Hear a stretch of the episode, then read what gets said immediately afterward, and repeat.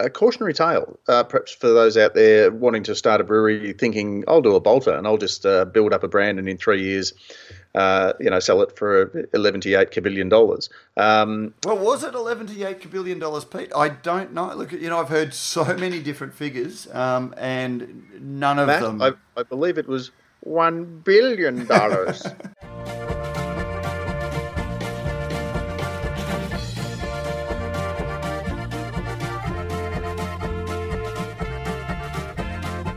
With over 25 years in the field, Cryer Malt have been bringing you the world's best local and imported malts. They are your premium brewing partner, and they are proud supporters of this. And this is Good Brews Week. I'm your host, Pete Mitchell, and joining me, as he often does, well, in fact, as he always does, it's Matt Kirkegaard. G'day, Matt, and I'll um, just start this off by saying, do I need to speak a little slower for you or make some allowances? Because have you been out for a long lunch? Oh, I've been out for a long lunch, but didn't have a. Sorry, I had one beer. Um, oh. and, and, and, it was a pot. It was a very, very small beer. So, uh, no, was, ironically, um, we are recording this even later than we were planning on, Pete, because ironically, I just, Jamie Cook was in town, caught up with him for a, for a bite, and uh, don't tell me he blatantly disregarded his very own cook limit. well, no, it, it, given, as it applies to lunch. Given he was the uh, author of the cook limit or the uh, sort of inventor of the cook limit, um, it was it was ironic that it was a very very long long lunch. Isn't the way to describe it because it wasn't a long lunch in, in that sense. It was just a you know great chat. Um, anyone that's listened to any of our chats over the years with Jamie on on mic, it was just talking about you know uh, a lot of the things. And hello to Jamie, who will no doubt, no doubt be listening to this because a lot of the things we talked about were things that we've uh, discussed on the podcast recently. So, yes. But no, you don't need to speak slower. I'm uh, 100%. I could use a coffee, though, Pete. Yeah, I had a coffee while I was waiting for you, actually. So if I start speaking a little bit quicker, it's because, uh, yeah, 4.30 in the afternoon, and oh, it's actually 5 o'clock now because we had a little bit of a delay. Bit of news to get through, Matt. Absolutely. Not a lot. Not a lot, not a lot happening. Um, I guess we always say that after such a big news week like we had last week when uh, the news that Bolter had sold uh, dropped, but um, everything else kind of you kind of go, oh, well, it's a bit of a flat week this week, but there's there's still stuff happening. Only so As, many breweries to be bought, Pete. yeah, so it can't it can't be a uh, it can't be that every week, I guess. No, that's right. Well, perhaps we should kick off um, the roundup of the news of the week for those who may have missed it uh, with a brewery that, rather than being bought, is up for sale. Uh, the owners of Maltshed, the artist formerly known as Maltshed Brewery, um, in Wangaratta, it's a, a brewery and uh, venue. They're putting the business up for sale. Uh, Andrew Grant and Matthew, who are the directors of, of Maltshed, are inviting expressions of interest for the business and the brand.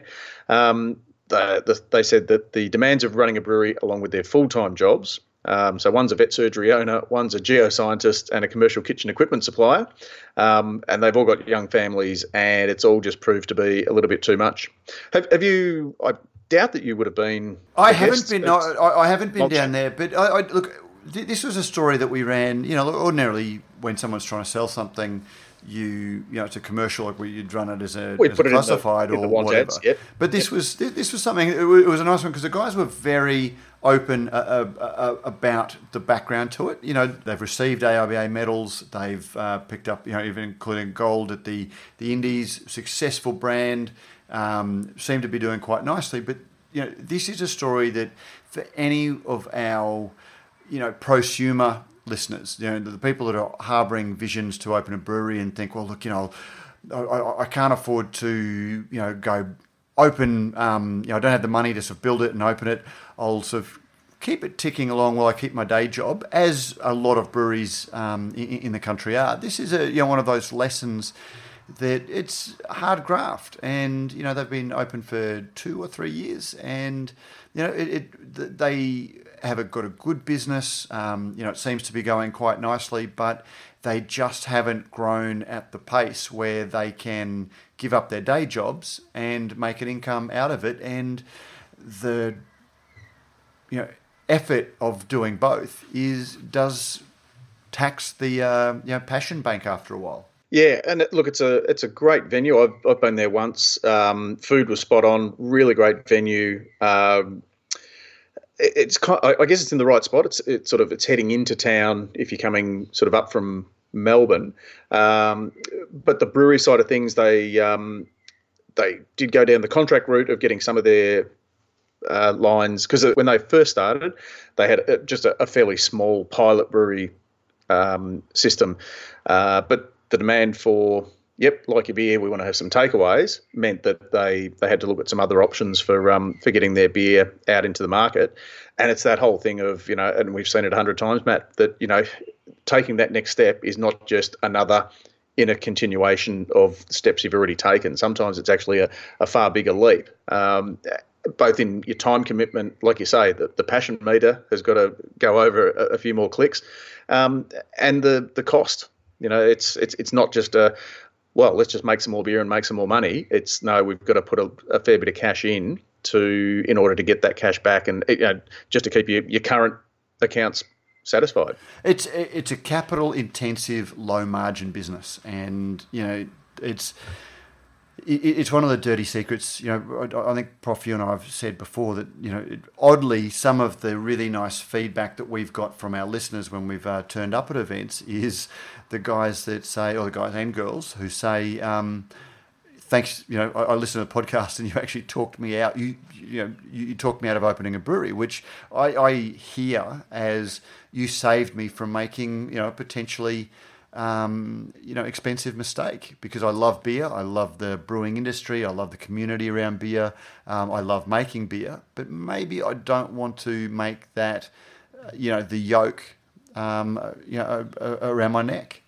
Yeah, and don't forget too, Matt, that ten years ago when we sort of started first started banging this particular drum, um, there were probably only 150 breweries for which you would become a competitor um, or a you know a collaborator or, or a, a colleague now with 600 odd, it's it's also you can be making the best beer in the world, but it can without the right marketing, without the you know capturing lightning in a bottle and, and just having all the planets align, you can be just another brand that gets lost in the white noise. You know, um, not even you know not even make it to the shelves of, of Uncle Dan's or, or First Choice. And, and do you even want to make it to the shelves of Uncle Dan's? You know, with, with the the slow payment terms, and you know that, that's one of the interesting things that when you sort of talk to people in the industry, you know, they, they, they point out, you know, if you're selling your beer into Dan's, um, you're carrying, you're essentially their banker for 90 days um, till they pay you. So, and like you said, Matt, um, it's a it's a, a, low margin, high volume caper. So it's not even like, oh, that's you know, that's good. I'm, I'm making more sales, but you're still only making a small margin on each of those sales. So yeah, and, and just to your point, Pete, you know, when uh, you know a lot of people started their plans to make a brewery um, or, or, build a brewery, you know, there may have been 150, 200, 250. Um, and, and I remember speaking to people three and four years ago talking about the numbers of breweries, and they say, well, um, you know, 200 isn't too many, but they forget, you know, and, and, people now, when we've got like five, 550 breweries, they of say, well, 550 breweries is sustainable. But if you're the 551st and the 551st is sustainable, what about the 150 guy people who are also planning on opening a brewery? So you will end up being the, um, you know, whilst you were the 551st in succession, you are going to be one of 750 um, at some point down the track. And that's when the question is, is my idea, which is good now, is, is that idea still going to be as good when there are younger, fresher, um, you know, competition, um, you know, potentially even down the street from me. Yeah, and, and look, far from uh, convincing everyone else who's out there listening, perhaps thinking of, uh, or perhaps buying Maltshed or um, opening their own brewery, uh, it's not all that glum because we're still only, you know, 5% of the market. So the key now is, yeah, we, can, we, we should be able to brew more beer and we should be getting better at brewing beer and become more efficient at brewing beer and be able to get our beer to market uh, more affordably. But we've still got to we've still got to get that ninety five percent who's either not drinking beer at all or who's you know or drinks occasionally but just drinks whatever you know is cheapest um, at the supermarket um, to to try craft. Yeah, and, and look, Pete, that's the thing. You know, I, I don't get any pleasure in t- talking people who want to make a career in beer out of it. That's not the, the, the point I was making. It's just I think there is so much positivity about the industry and you know so much writing that is on the supportive end of the industry talking about, you know, a, a, lot of the articles that are written on sites and blogs and things like that are, you know, this is X um, brewer, you know, they they have this brewery, they're making the beer, it's been a passion, and that's in the first six, 12 months of them opening. And you see a lot of people who, you know, six, 12, 18 months later, there's tiredness in the eyes um, and a, sense of realization that they weren't fully aware. And when we talk about these things, it's not to dissuade anybody from opening a brewery, because I still think there is room for breweries with the right model. Um, but don't go into it with your eyes shut. Um, you need to have a good idea. You need to be willing to execute it, um, and you, you know it, has got to be the right idea in the right place at the right time, and you can still succeed. And you know, malt shovel might be the perfect for somebody who wants to go in and run it as their own venture. A lot of that hard work has been done. Should just probably clarify malt shed, Matt. Oh, malt I shed. Think, no, I'm pretty shovels. sure malt shovel is not for sale. no, well, I don't know. Matilda Although, well, Bay, Matilda Bay. Lion might, Lion might be looking to free up a little bit of capital. Uh, yeah, well, uh, in light of um, the fact that, yeah, a cautionary tale, uh, perhaps for those out there wanting to start a brewery, thinking I'll do a bolter and I'll just uh, build up a brand, and in three years, uh, you know, sell it for eleven to eight billion dollars. Um, well, was it eleven to eight billion dollars, Pete? I don't know. Look, you know, I've heard so many different figures, um, and none of Matt, them. I, I believe it was one billion dollars.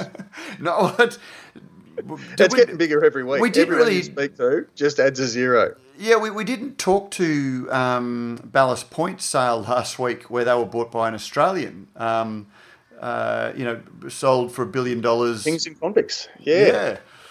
And I, am still trying to get well, in touch. It's sold, it, it, Constellation Brands paid a billion for it. A billion US too. US. So, you know, that's about 30 billion Australian.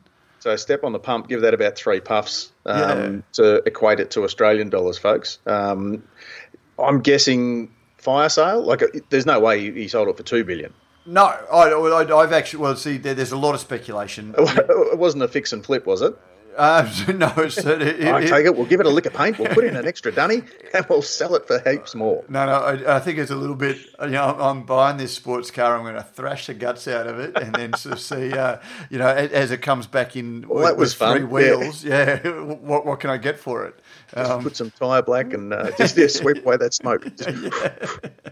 It's still good.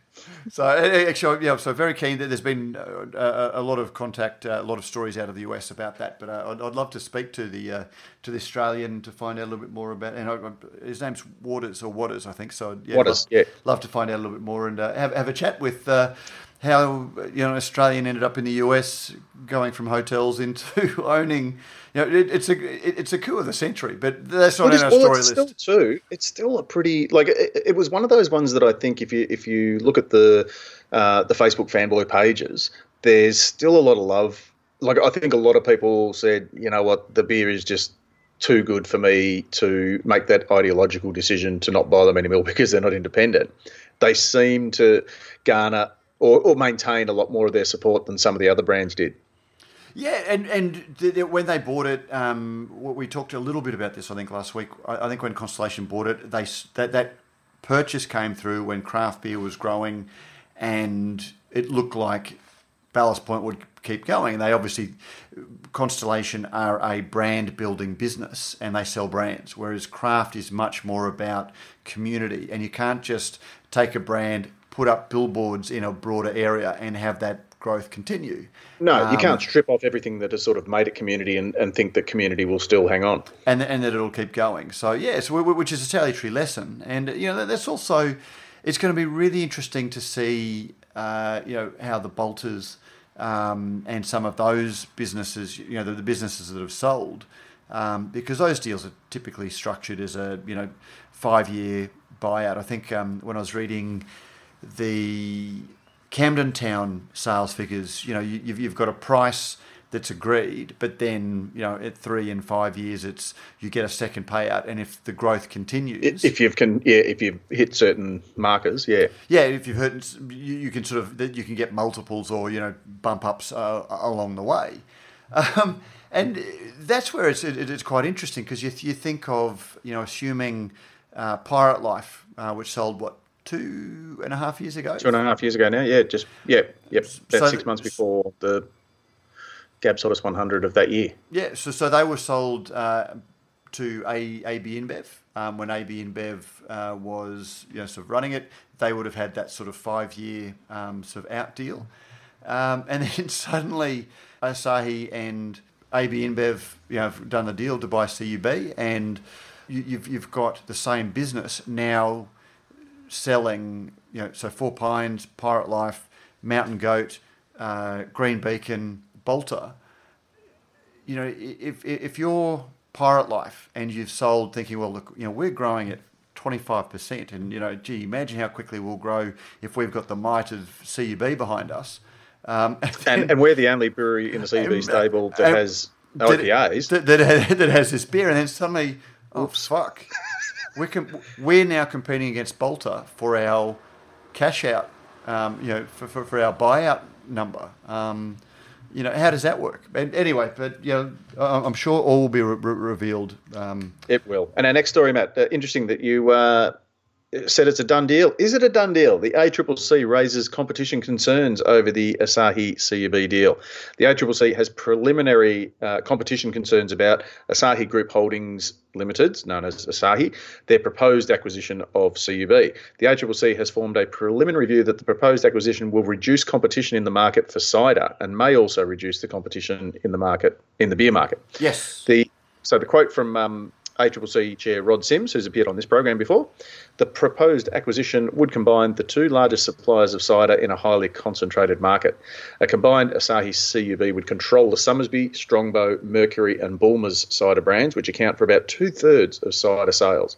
We're concerned that the proposed acquisition may lead to higher cider prices. And well, there was also a little bit, and I've been out and about all day, so I haven't really caught up on this. Um, but beer was mentioned as well. You know, the, the competitiveness of the beer market, and that Asahi is currently a competitor to, to CUB.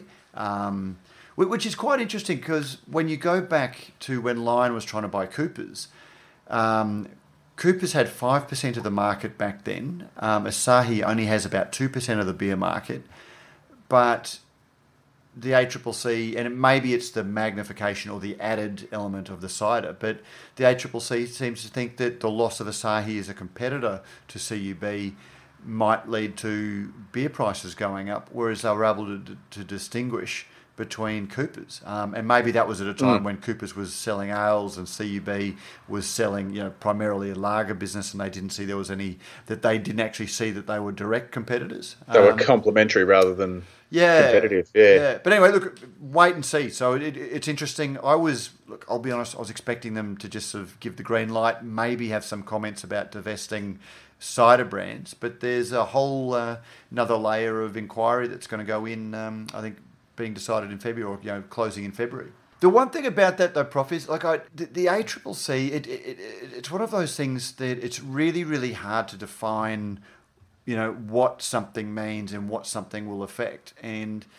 when we spoke to, I think when we spoke to um, uh, Rod Sims on the podcast, or maybe it was his uh, predecessor, um, they don't really look at computer ben- at consumer benefit outside of what consumers pay, um, and so they look at if beer prices go down, then that's a good thing for the because they're the consumer, you know, consumer focused. They don't really look at competition.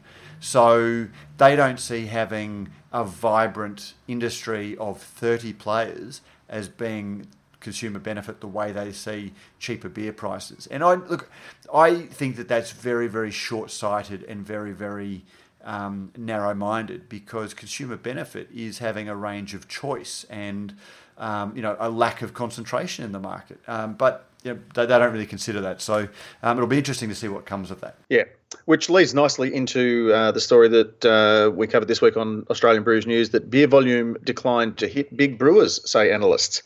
Volumetric consumption of beer in Australia is set to decline over the next four years, hitting mainstream beer, but the value of sales will increase, according to analysts at Fitch Solutions. Fitch, which recently released its Q- uh, quarter four report on the Australian food and drink market, found rising health awareness and higher taxes was going to have a significant impact on the beer market.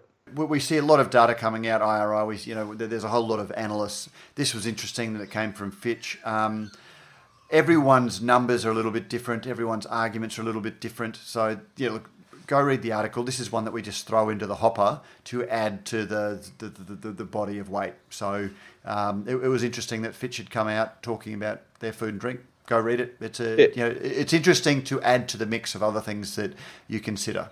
Um, yeah, and interesting because they're they're looking at um, I guess forecasts for the 2019 to 2023 period um, where they expect spirits will post the strongest growth in consumption and um, beer less and yeah, whatever it might be.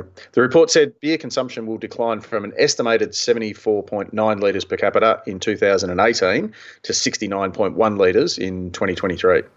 To me, what this look, you know, if, if I was going to take a takeaway, if I had a brewery, if I had skin in the game, um, as people like to tell me, um, you know, the business that I would be trying to build, looking at these figures, isn't one where I'm trying to compete on price to get my beer on the rotating tap at a couple of you know marginal venues.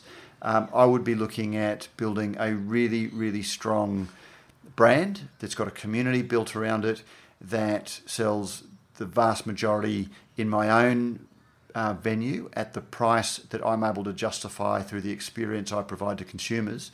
Um, and hope because that seems to be what's driving um, you know, successful consumer spends. The guys who are chasing distribution growth um, and you know, factoring that in, um, I, I, think they're the ones that are going to have a little bit of problems. So drinkers are increasingly looking for an experience rather than just a, a beer. Lock in value into the beer that you're selling.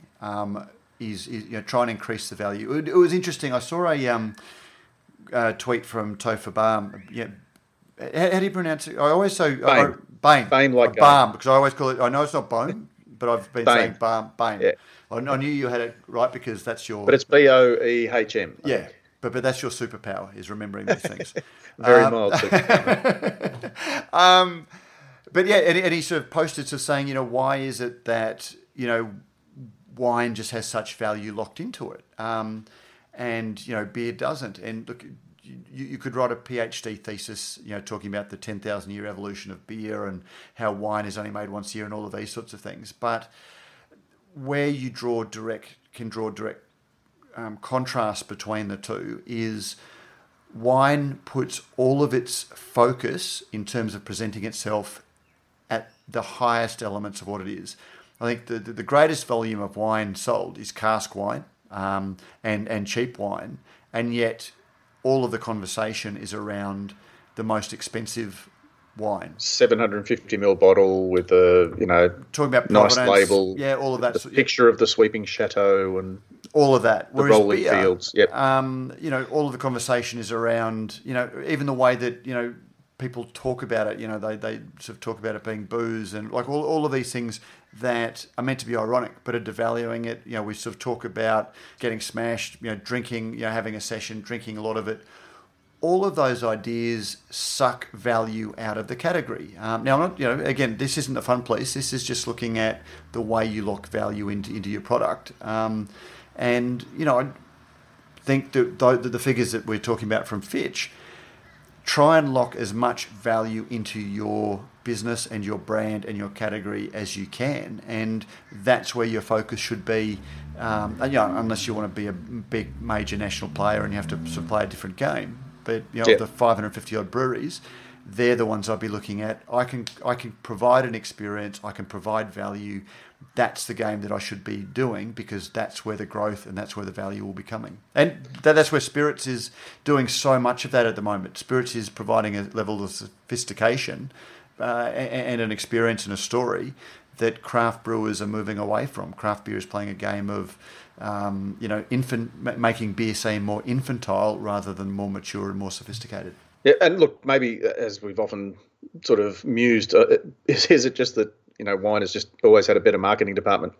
Who knows? Oh, um, oh, well, wine's got the seasons like that. That's and it goes back to you know we've been drinking wine since we were monkeys, but you could only make it once a year. Um, one of the reasons that beer created civilization is because once you can store grain, you can make it 365 days of the year. And once you can do that, there's that loss of romance or loss of mysticism that comes from only having fruit that ripens once a year. And, you know, you can go right back to that stage. But yeah, avail- availability rather than oh, something special to look forward to. It's like it used to be cherries at Christmas. But it's Yeah, also you know, yeah, I'd- get them all year round. It's not the same. It's it's not special having a cherry at Christmas, exactly, and, that's yeah. There is a little bit of that, but then you can still uh, go and listen to uh, either the the Phil Sexton podcast that I did at the start of uh, the uh, start of October when the takeover, or um, Luke Robertson had a great podcast uh, on good beer hunting uh, that was a digging a little bit deeper into some This- of those this topics th- this week. Yeah. And Phil talks about, you know, he was apologetic for using the term um, beer as an idiot's drink, or, you know, there, there was something around those lines. But I remember reading an article f- about Phil Sexton in 1984 where he talked about the same themes. Um, you know, beer has been something that was a you know you drink in great volumes to get shit faced. Um, you know, all of these things that when you talk about it in those terms, when you use it in those terms, when you pander to that audience, you devalue your product. And you know, as a guy who has built a lot of value into brands that he's touched, I'm not giving Matt Kirkegaard's wisdom. I'm sort of giving you know the wisdom that I've heard from people like that. Lock the value in your brand, and that Fitch data you know shows that that's a trend that you can capitalize on. Yes. Uh, speaking of brands um, or rebranding, as it happens, uh, the IBA is to showcase independence, uh, giving the Good Beer Week Gala Showcase a rebrand with new entry requirements and a focus on independence. Uh, as we recall, the IBA merged with Good Beer Week late last year, giving the IBA greater, I guess, consumer presence in in one of Australia's biggest craft beer markets. Uh, the Melbourne Showcase event to be held March 20th and 21st will now be known as the Indie Beer Showcase with new eligibility requirements, which include breweries must meet the IBA independence definition, uh, selling less than 40 million litres a year, can't be more than 20% owned by a brewery that sells 40 million litres of beer a year, and is not um, do, do not own more than 20% of another brewery that sells more than 40 million litres But year. I, I caught that last bit of the definition, and I sort of that's it, that that's a new one where you can sort of cannot be more than twenty percent owned by a brewery, but then you can't own more than twenty percent of another brewery that sells.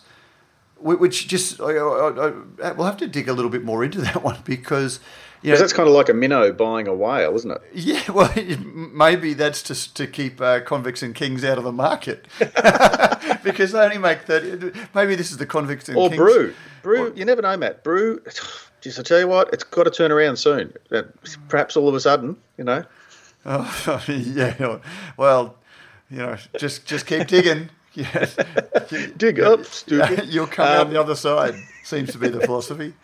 Uh, but yeah, it's interesting that um, the Good Beer Week Gala Showcase, which uh, is a really interesting opportunity for brewers to. It, it, it's, look, I guess it's a it's a mini beer festival.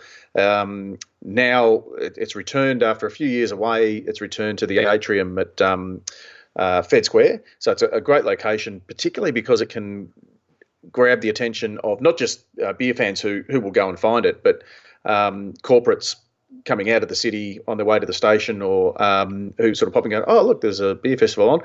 Not that, look, I'm lucky enough to have been at the very first um, when it was back in the days when it was called the Victorian Microbrewery Showcase, Matt. I remember those old days. There were there were 12, 12 breweries, twelve breweries, and fourteen guests there until you look. You could kick a footy uh, up and down it. Now it's uh, both sessions sell out um, and sell out fairly quickly. So Great news. Very exciting to see. You know, waving the flag. No change to Good Beer Week itself, which is still going to be very, very inclusive. But yeah, it's, it's good to see the um, yeah, independents getting a flag. Um, and I, I just saw on social media before we picked up the phone to, to speak that I think places sold out in you know went in 20 minutes, which must have been you know as soon as they picked up one call, the next one came in. So uh, lots of demand. There you go. Yeah, look, and look, it's a it's a it's a terrific event. Um, it's been activated really well in the past by the Good- Beer Week crew in terms of having some little um, uh, what do you call it the uh, silent disco headphone. Um, so chats with the brewer, or you know, meet the brewer, or a, a chat about interesting um, topics that Luke Robertson um, hosts, and a, a great opportunity for, for both brewers and um, as we would say, uh, prosumers, but also those who are sort of discovering craft to meet and greet with, um, you know, try a little bit of this and try a bit of that and get to know the beer. It's, it's a it's a really good event. Exactly. All right, mate. One one that I just want to throw into the mix, very very very last minute, um, because I was out this morning. Um, there there is a story up on the site, um, so Joe can throw this in the show notes.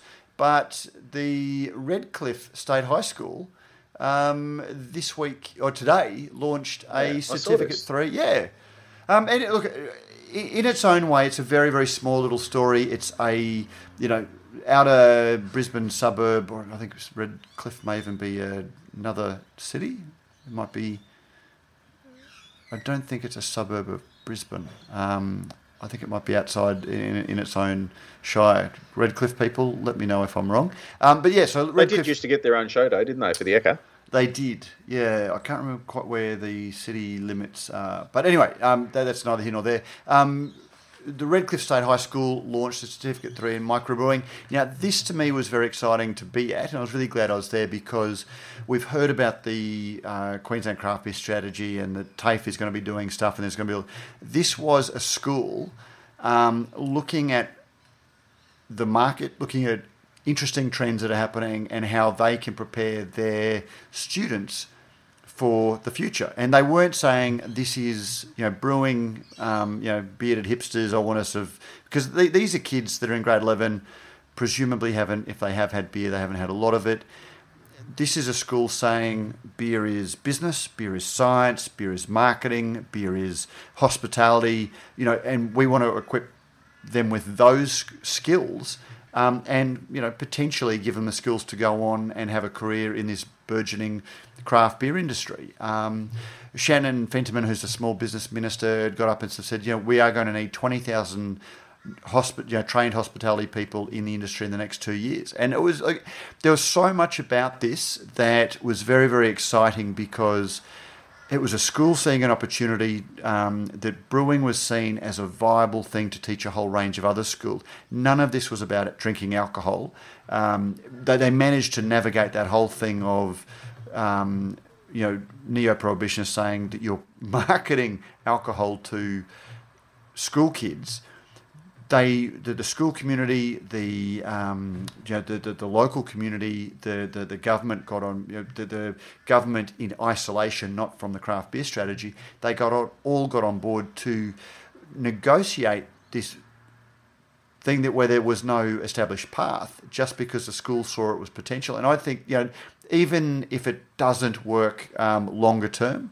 Um, it's really, really exciting that people are trying these sorts of things. But as it was, I think they had 35 applications from Year 11 students for the 22 places for the two-year um, traineeship, and good on them. So I just want to throw that in, and we'll put a link into it um, as one of the things that you know they really deserve the uh, praise for getting that off the ground.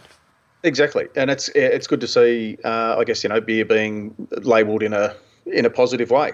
Speaking of labels, Matt, last week I called 1300 852 235, not just to discover a more efficient way to get my small batch canning labels done by Rallings Label Stickers and Packaging, but to invite the guys to come out to our Christmas drinks, which they duly did. We Well, caught up with them. Yeah, got to have a beer with the, the, the guys from Rallings. And it was the day we they'd started listening to the podcast but hadn't quite got to the bit where we dropped them in it. And yes, um, if you've got your 25 word less or less um, definition or, you know, not definition of um, independence, uh, fewer. Sorry, yes. Let's not let's not mention that again.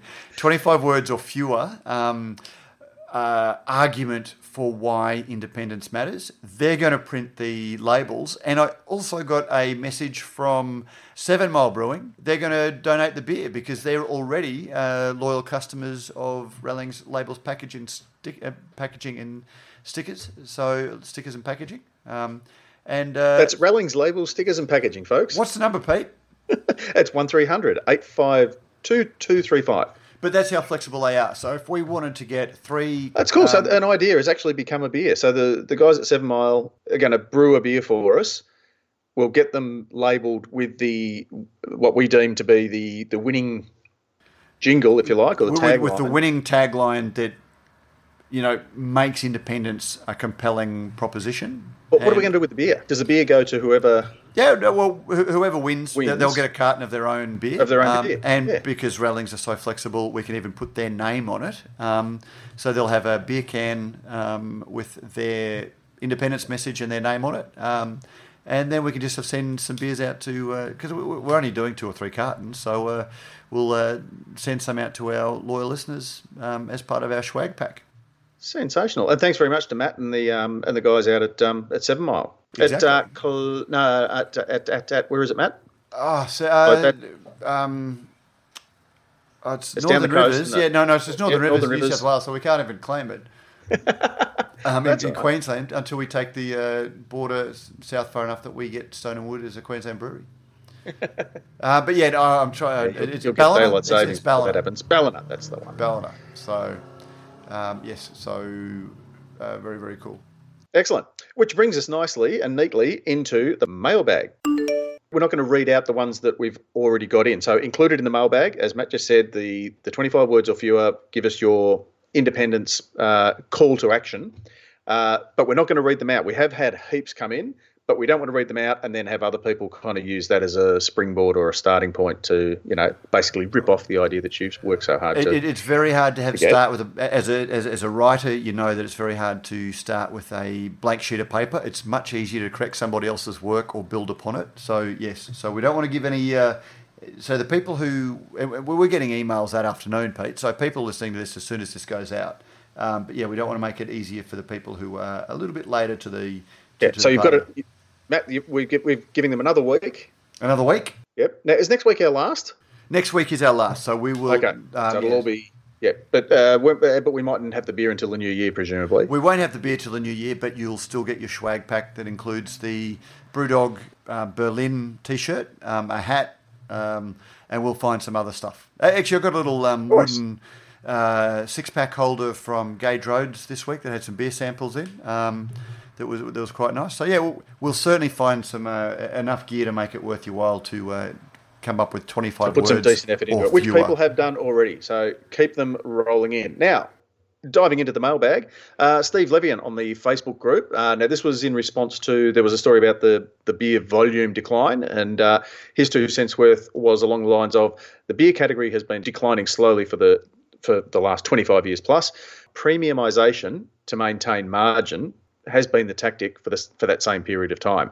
Firstly, the likes of Crown, then Hahn Premium with a driver, then mainstream craft, and now smaller brands from acquisitions, which is an interesting take on it, Matt.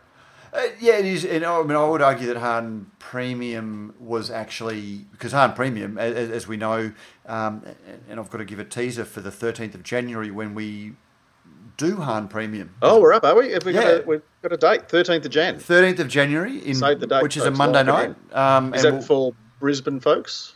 It is for Brisbane folks, yes. We're hoping. I, I'd not realised, but the Charming Squire um, doesn't have a licence to sell off site. So for us to do it in Sydney, we'd need to transfer it to the sister venue, which is the um, Squire's Landing. And they're such a busy venue that we may not be able to do it there. But Brisbane folks, um, 13th of January, we're going to be tasting the um, reboot um, or the approximation of the Hahn Premium um, with uh, Chuck Hahn and Bernie Powers talking about, you know, beer in the 80s and no doubt talking about some of this time. But uh, yeah, so um, look, again, it would be interesting to go back to that time, but Chuck Hahn saw that beer could be a little bit better. Um, and so Hahn Premium was a way to do that uh, rather than the big brewers uh, making a premium beer. And Crown Lager was almost an accident where consumers started looking for something that was better um, during the yuppie fueled uh, 80s, I believe. Yeah, yeah. They wanted Um, a special occasion beer. They wanted to show that they we, were- We haven't actually got one, but let's put the same stuff into a, a fancy shaped bottle. Yeah, yeah. And, and that was when. What, what is the uh, genesis of the shape of the bottle, Matt? Um, look, I don't know, Pete, because it, the beer bottles used to be very. Oh, what's the shape of the bottle? It's an inverted pilsner glass, a traditional Oh, the, pilsner the, glass. oh, you're talking about the Crown Lager bottle. Yeah, the shape of the Crown Lager. Right. If you tip it upside down and then put a, st- a, a base on it, it's supposed Inverted to look like Pilsner, a, yeah. an inverted pilsner glass. What was once a Pilsner glass, of course. Yes. that, that changes. But uh, yeah, and uh, but it was almost consumers wanting you know, in, in the yuppie fueled, uh, you know, I want to pay more for the same thing, but and get, but get something that looks slightly different. I want everyone to know that you know Can I'm, we I'm- fix you up? that I drive a expensive foreign car and things like that. Actually, that, Dollar that, down, dollar a day for the rest of your life. that was Never owned interesting. It, did they? No, no, and didn't didn't, didn't they uh, come That out with the end well arse out of their jeans in 1992? Um, Exactly. but that, that was where it was very interesting listening to Phil again on Luke's podcast, but also um, on our podcast uh, earlier. Um, that they imported Stella Artois, but even before CUB did, and brought Corona in um, as part of. I can't remember what it was. It, it wasn't uh, Brew Corp, I think it was called. Um, they brought those beers in, and that was how they came to have a partnership with CUB. Hmm. And that's ironic that CUB was bought by the owners of Stella. There we go. But yes, so, so Stephen, uh, Steve Levian, uh, interesting point. Yep. Uh, Phil Sharp, also in the Facebook group, and g'day to Phil. Um, and a shout out to brewers who might be thinking about, um, I think, uh, plenty of expressed interest, but get your entries in for next year's Royal Queensland Food and Wine Show Beer Awards coming up in March. Yes. Um, Phil said, with the GABS Hottest 100 voting starting and the number one beer for the last few years now not being independent, what impact will that have on their rankings for 2020? Will Balter XPA remain number one, or will the hashtag sellout effect drop it down the list, or will the hashtag Balter effect keep it up the top? Time will tell. And then Phil throws in, or will the Radio Brews News, uh, sorry, hashtag Radio Brews News effect mean Hemingway's gets the gong? Uh, to which somebody did reply, oh, I don't know that Hemingway's has enough, um, you know, uh, distribution to get it. But that, that of course, was But it's hype. It's it's it's Phil's. Reach. also, Phil, Yeah. Phil suggesting that you know we're we're some sort of um, Midas touch, where uh, where wherever we go, and that's what we've got to be. Re- yeah, like it, it's hard to be because we don't want to be seen to be trying to influence the vote by talking about the fact that we're going up to Hemingway's um, to you know try and influence people, but. That was something that we didn't cover in the news. Obviously, GABS Hottest 100 is open. And Pete, haven't the floodgates opened with, um, you know, vote one, you know, lobbying? It, it, it, it, it's worse than. it's- yeah, it's fair to say our news feeds uh, uh, on the social medias have been fairly pummeled with the the vast amount of um, uh, traffic by breweries. Uh, But not just saying vote. They're No, saying, it- you know, yeah. vote for, we, we've made all of these great beers, but then they'll have a photo of the beer that they think is their, their best choice, you know, which is the subtle. Well, some some have gone as so far as to say as vote for this beer or, or vote one Yep, this vote. particular beer. And last week before the voting even opened, uh, you know, on the, I think it was the day that Balter announced, you know, Stone and Wood was talking about, you know, vote for independence in the hottest 100, you know, the original. Uh, so, so they were doubling down on, on, on the campaign, which was, you know, it, it just shows how hotly contested and how valuable a good result is in the, you know, how influential um, the hottest 100 is. All Yeah. businesses see it. exactly. Actually, Pete, just as a side on that, and uh, I, I- I'm sure there's a story behind it, but the one brewery that I've seen, um, of all of the breweries that I've sort of seen that they've been saying vote um, to, to various degrees, you know, some of them have sort of said, uh, you know, we, we've got a whole range of amazing beers, you know, vote for any of them, but particularly this one or whatever. The only brewery that I've seen that has been really, hey, this a lot of breweries have been making some amazing beers this year. Go vote for any of them, or even ours was Balter. Um, so they they were the ones that didn't actually put XPA. They didn't you know photo. They, they were just sort of saying get out and vote, which um, I guess on one hand they're either sort of being very very even handed, and last year they didn't campaign very strongly from memory. But I guess it's also they're on a hiding to nothing this year. You know if they go out and campaign Exactly. strongly and then And look, I think too, Matt, that Balter is one of those breweries, uh, along with th- th- there are a couple of others, whose fan base is particularly um, well activated and, and incentivized to um, to promote that the um, you know, so they're the one who are retweeting or sharing the post that the that GABS vote, uh, hottest 100 voting has opened.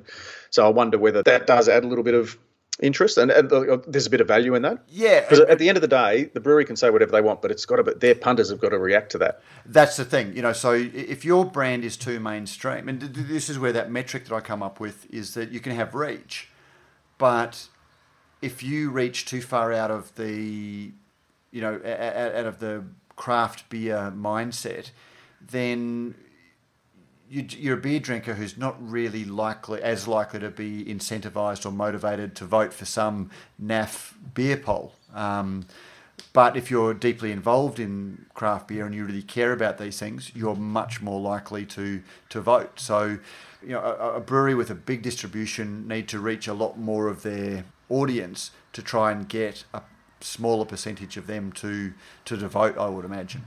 Yeah. Who, who knows? And interestingly, we did get our last letter that we're going to read out from this week, and then we've got a couple, if we've got time, that we held over. We didn't get a chance last week, but this one from Ben Stab, um, which was emailed to us. Just wanted to throw my two cents into the conversation about the Balter sale and the meaning of independence. A quick look at the comments of any Balter post will show multiple people voicing their disappointment, but it will be an interesting question to see what they are basing that on. Listening to the podcast with you guys from Balter, I found it very interesting and impressive the weight that was put on employee security and the burden placed on the original investors when making the decision to sell to a larger company. Working in manufacturing and having been made redundant twice due to contracting contracting markets and poor business decisions, this was a very encouraging conversation there that have genuine commitment to their employees and their families. There's every chance that once the contract period is over, Balter may end up losing some staff. However, there was absolutely no guarantee that without the sale, all their employees would have stayed in their jobs. Good point. Uh, this is also reflected in the commitment shown to the initial investors to return their money and some return on the initial investment. Understanding that there's a five year lock in of the current board and employees, I'll gladly continue to support Balter and would only re-evaluate it once that time is up.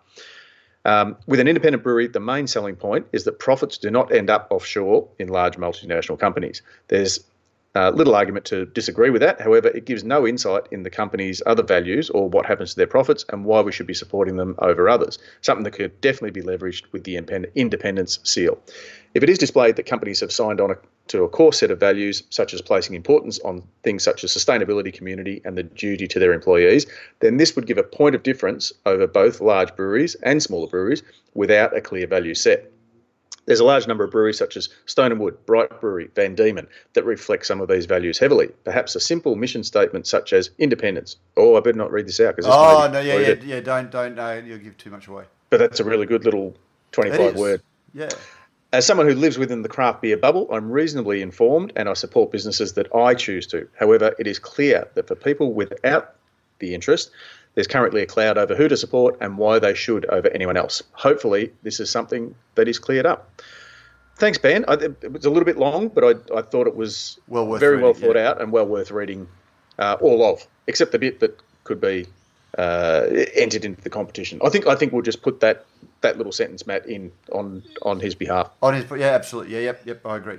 And and, and see, Pete, that's where it's interesting that I I find the businesses that actually there are businesses that try and present a certain set of values, you know, which is called marketing, and then there are businesses that live that set of values, and I just sort of find that there is a resonance that comes through that you just sort of pick it up from the businesses that actually live those values rather than talking about them that does resonate with people. You know, you, you still need to market them in some way, but those businesses just have a sense that you know, and, and I guess the example I would give is that when we were in Portland, um, we went into 10, 10 Barrel, which is an AB InBev um, brewery. The aesthetics were exactly the same as a lot of the other breweries we went to, but there was just something soulless about it. Um, it was, yeah, it was, and it was palpable. Like it was, it just felt different.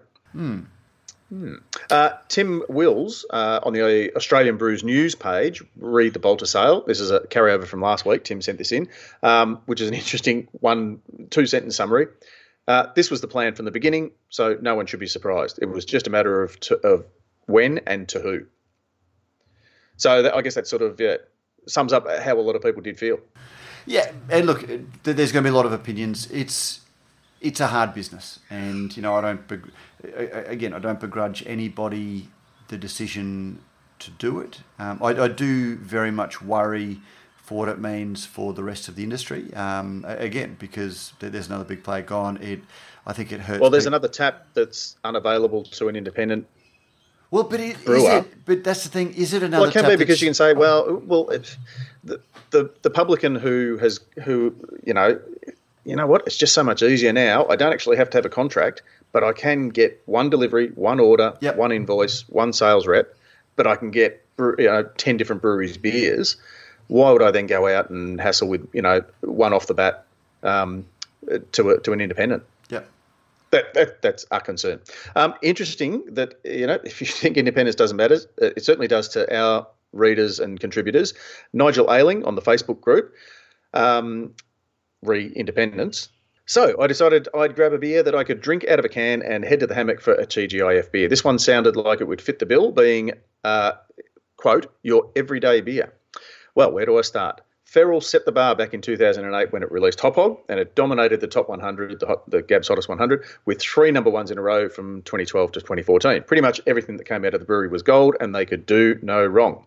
In 2017, CCA bought them out, and this was followed with the inevitable claim, again a quote, that nothing would change. Whilst they continue to put out some really great beers like Biggie Juice, War, Warhog, and, and Tusk, etc., uh, the they've also dropped beers like Karma Citra, which was an awesome black IPA, apparently due to low sales. Now there is this Which is a good feral reason to, to drop a beer. Let, us face it. black IPAs never really took off, did they? Let's let's face it. They were always treading water, and, and not too well. Um, but Nigel goes on to say, feral draft. Let's start with the name draft. The very definition of draft means that it's on tap or keg. No doubt this beer is served on tap in places, but if I'm not mistaken, this vessel is a can, so it's a bit of a misnomer. Uh, then he goes on to talking about the style um, in terms of their claim that it's an everyday beer. Um, well, congratulations, you've done it. 10 out of 10 if you want your beer to taste like VB. No doubt this stuff is being pumped out at stadiums, pubs, and clubs all over Perth, being sold to the working class man. Uh, maybe Hop Hog didn't um, didn't change, but Karma Citra certainly did, and their race to lubricate the masses with an everyday beer did too. Uh, Nigel finishes up with the scoreboard of Big Business one, Death of Independent Brewery zero. Well, So yeah, look, Well, very passionate. yeah, so, so give, give me your read on that, Pete. Because I know Yeah, you, look- you, you've got some. You, there, there is. I, I haven't I haven't tried feral draft, but it doesn't surprise me that that is a way that uh, CCA can get people over to this new thing called feral. Um, Biggie Juice is not going to get them there. Um, Karma Citra would not have got them there. Watermelon Warhead would probably not have even got them there. But if there's something familiar and then they become enamored with the oh this feral brand's not bad, even if they only buy feral draft. And look, I I, I, do get and I, I we can get into pedantics and yes, draft, you know, does have a But the thing is, it's draft anyway. Specific. It's entirely But- but it- misleading anybody because it's it's it's being served out of a Shepherd, can. Bad Shepherd has a beautifully crafted pilsner, which is called Reserve Road Draft. Yeah. Um, and it, it, it's it's it's selling to your market. It's it's it's giving the people what they understand. So I kind of I kind of do get that. But anyway, um, Matt, I might just finish off with one because this was. Well, I- ju- just before you move on, I just sort of wanted to say that you know Balter. Now, admittedly, it was just a couple of months before this sale. Um, came out with a like a very light lager. You know, like it's it's it's, a nice lager, but it's a very light lager. Um, known as Happy the Lager, which was their which is a limited that uh, was- special release, but it, it outsold the Pilsner ten to one. I think it outsold just about everything else at the brewery. Um, and Yeah. and that's the thing. Like tells you something. th- They're businesses, and there are a lot of you know Stone and Wood has got a cracking um, Green Coast lager. Green Coast Lager, What are they? uh, uh, Munich Hells, but they would sell far less if they called it Munich Hells. You know, Stone and Wood Munich Hells. Oh yeah, but but, But having a Green Coast lager, lager? having an approachable beer, like you you, you need um, a popular beer, and you know I I, I don't know that. I, I, I get the point that if a brewery that makes its name on big hop heavy beers brings out a very very light beer in the name of volume, that looks like they're fulfilling some sort of um, race to, to, to the bottom. Um, the flip side is that you know not everyone wants to drink hop hog, and not everyone wants to drink um, you know big flavored beers. And if you if you've invested heavily in a business, if you've you know if you've invested in tanks that can make two million liters of beer a year, unless you can make two million liters of hop hog, um, you've got to find some way to fill those tanks. So look, it's yeah, Well, that's it. You can you can make as many million liters as you you know physically can, but selling it is yeah, that's the trick. yep. Um, and I'll just finish with this one, Matt, because I, I, I, got involved with this discussion and I thought it was a really interesting take again. Um, uh, which was from Dave Croft, who who's doing it, and I'm pretty sure it's his hope to be stamp it to be corrected, but I hope I get this right. His 40th and doing like a around Australia tour. Um, he's finally made it to Darwin. Apologies for this repost uh, from another group, but I feel definitely worth giving you guys this information from my perspective. I'm up in Darwin at One Mile Brewing Company. Um, he gives a recap of the beers that made it um, at 41, 51, and 73 and 82, I think, in last year's Hottest 100. Um, some, I won't go through them now, but the summary. Look, these guys copped a flogging from the rabid beer nerds after their emergence in the hottest 100 last year. It was only fair I try their beers and find out for myself. Yeah, they're dialed down on the body, um, you know, obviously for the for the temperature up there, but all of these are totally smashable in this climate. They've totally maintained the flavour profile within these beers when they dialed down the body, so they definitely know what they're doing. Not a bad beer in the four core beers they're making, in my honest opinion. And um, yeah, that discussion was on. I, I, I complimented Dave on that because I thought it was good that um, he put that into perspective. Uh, some of the other comments that he then added was that the the guys at the brewery were were quite surprised that they'd done as well in the thing in the in the in the GABS Hottest 100. But it did show if you put it out there to your to your fan base and they have a genuine connection, you know, that community feel to your brand, they will do the legwork and so you, you will then get a reward. That's the whole point of, of the hottest 100 is, is not to recognise the most classically trained beers or the you know the ones with the, the best soprano voices or the ones that have got the best depth and have won awards for for technical brilliance. It's all just about you know what I just like this beer. I like it enough to get off my ass, get onto my phone or my laptop and put in a vote you know, and and wish them all all the best luck. So I just thought I'd throw that one in because I thought that we did leave that one over from last week, and I wanted to make sure we, we threw that in because I thought it was a really good summary. Absolutely. So now one more week. That, that's runnable. Oh, we've got to be aware that you know the, the weather's getting hotter. So does that mean we have to do you know, like Brews News light over the summer and do? we don't want people News. running in really hot weather and you know. We'll, we'll do what the ABC do and have a summer edition where we get the B team. Um, in, in, yeah, oh, there are those who would argue that we're the B team, but anyway. I was going to say. Um, now, don't forget too that uh, we will be sending out uh, a beer, a bar blade, a Brews News bar blade to everyone who has sent us in and that we've that we've read out. So please make sure that you've sent us. Uh, if you hear this, if you're listening to this, um, send us in a, a, a, postal address so we can get that out to you, and we will choose one of those who, thanks to our very good friends at Beer Cartel, will receive a mixed six pack. Um, who from Beer Cartel who sponsor our letter of the week and have done for quite some time, and we do thank them as we head into this. So this is the penultimate episode, isn't it? Uh, yeah, next week will be the last uh, last week, and then yeah, we'll give you a bit of a break over Christmas. But you can always go back and revisit, particularly some of the beer as a conversations. There are a couple. Actually, there are a couple. I'm going to re, um, re reprint a couple of the early um, ones where we had news and then the the discussion. Um, because you know, for example, I was listening this week to a chat with Dave Bonighton, um, back in the days of the Craft Beer Industry Association, and when they released their definition of craft, that was you know, remember it, it was really sort of it's Mabo, it's the constitution, it's the vibe of the thing. It was you know where art meets science and passion, or you know it was a really uh, I'm sorry, wishy-washy definition. Very, very, yeah. yeah. Um, and and that was it was a, it was a don't scare the horses kind of. Um, well, know, but it did not call, also didn't say anything. But it didn't say anything, and it was like it was very compromised, and it didn't actually say because you know it it was almost. But anyway, the, the, the point of that was that that was only four years ago, and it's fascinating to go back and listen to some of those chats that we've had in the very recent past to see how much the industry is changed and how sophisticated it is. So, yeah. Um, yeah, so we're so, going to re-release some of those over. Yeah, I, I, think I'll sort of push some of those out over over the summer um, hiatus. Because we're only we're only away for what three weeks. Three weeks, yeah. So three weeks uh, altogether. And as somebody, because we, we didn't get a beer as a conversation up this week, my bad. Um, and somebody just said, "That's okay. We've got plenty to listen to." So uh, we we don't want to, um, you know, bombard you. Bomb, well, but we also don't want people going elsewhere for their content because that's what led to uh, Luke Robertson starting his podcast in the first place. Remember, uh, we weren't we weren't regular enough. Love listening to us, but we yeah we, we kept disappearing. Yeah, but that was then. This is now. Exactly. And it's all thanks to our very good friends at Cryomalt, Malt, Rallings Label Stickers and Packaging, and Beer Cartel, uh, as well as uh, Unleashed Software, who have been partners with us this year. Um, those guys do make it all possible for us. Um, they buy the bandwidth. They um, you know make sure that we've got bar blades and uh, enough stamps to send it out to you guys. Yeah. Exactly. So um, we are very thankful to them. Uh, so Matt, on that note, I think it's time to um, put this thing back in the stable until next week. Um, enjoy your week, whatever happens, because you're winding down. You got Claire's flying out tomorrow, so will you be out, you know, with the tissue at the airport?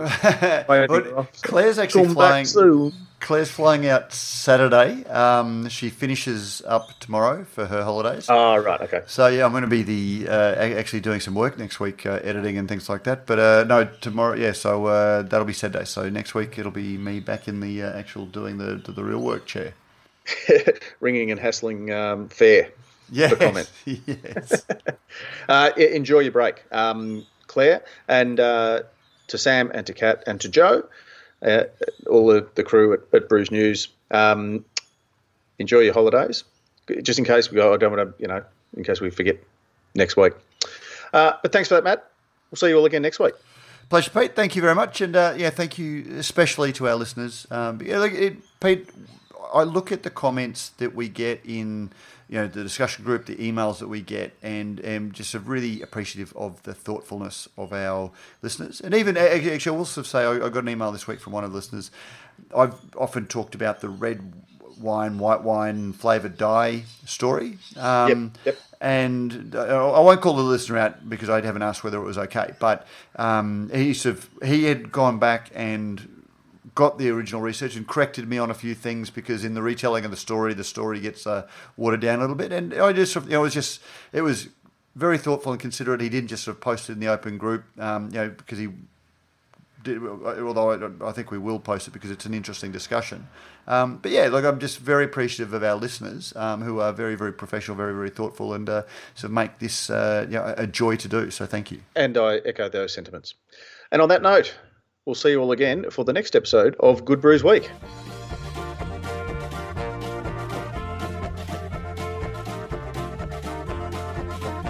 And we're out.